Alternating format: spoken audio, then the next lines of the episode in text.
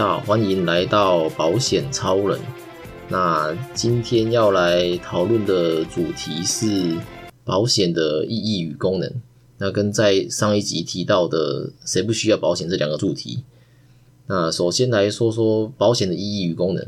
那其实保险最一开始的目的很单纯，就是假如说今天有一百个人向保险公司缴交保费，那其中有一个人发生保险事故的话，那这个事事故也许是意外受伤，也许是生病住院，那当然也有可能是身故。那当发生这件事情的时候，只要有缴交保费的人，就可以获得一笔理赔金作为补偿。那理赔金的来源就是所有人缴交的保费，对吧？那经过多年的演变，从单纯的生存险、死亡险到生死和险，又到现在的失能、实支实付，保险也随着健保跟医疗技术的进步。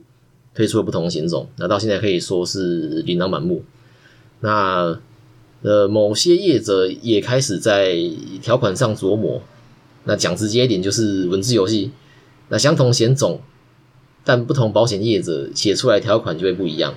那举大家最熟悉也最常见的癌症险来说，不同公司对于癌症险内所认为的医院，哎就不一样。那？一般保险公司认为什么叫医院呢？最常见的是。依规定领有开业执照并设有病房收治病人的公司的医院，那这个这个没有问题，因为大部分也都这样写。那但在实务上，并不是每家都这样写。那有些保险业者认为认为的医院是具有诊断及治疗癌症设备，依规定领有开业执照并设有病房收治病人的公司的医院。哎，有听出差异了吗？第二家的业者认认为的医院还多了个条件。那这个条件就是医院还得要有诊断及治疗癌症设备，他们才认为是医院。啊，那换句话说，就是如果你今天因为癌症去医院，那结果这间医院呢没有诊断及治疗癌症设备的话，那很抱歉，你不在这间保险公司认为的医院做治疗，哎，所以不理赔。对，那我想要问正在收听的你，请问你知道你家附近的医院有哪些是有诊断及治疗癌症设备的吗？那你知道你自己保的癌症险的条款对医院的认定是哪一种吗？那你自己呢？你自己想要的是第一家的呃认定方式呢，还是第二家呢？对吧？那我想这个答案很明显，对。还有很多类似的例子可以举，那之后也会开其他主题来分享。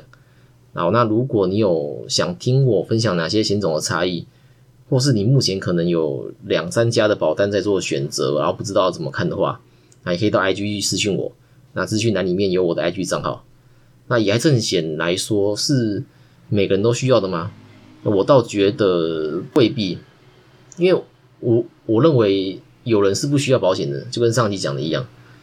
那我先讲结论：资产极多跟资产极少这两类族群，我认为是不需要保险的。那为什么？呃，如果我们今天画一个 X Y 坐标。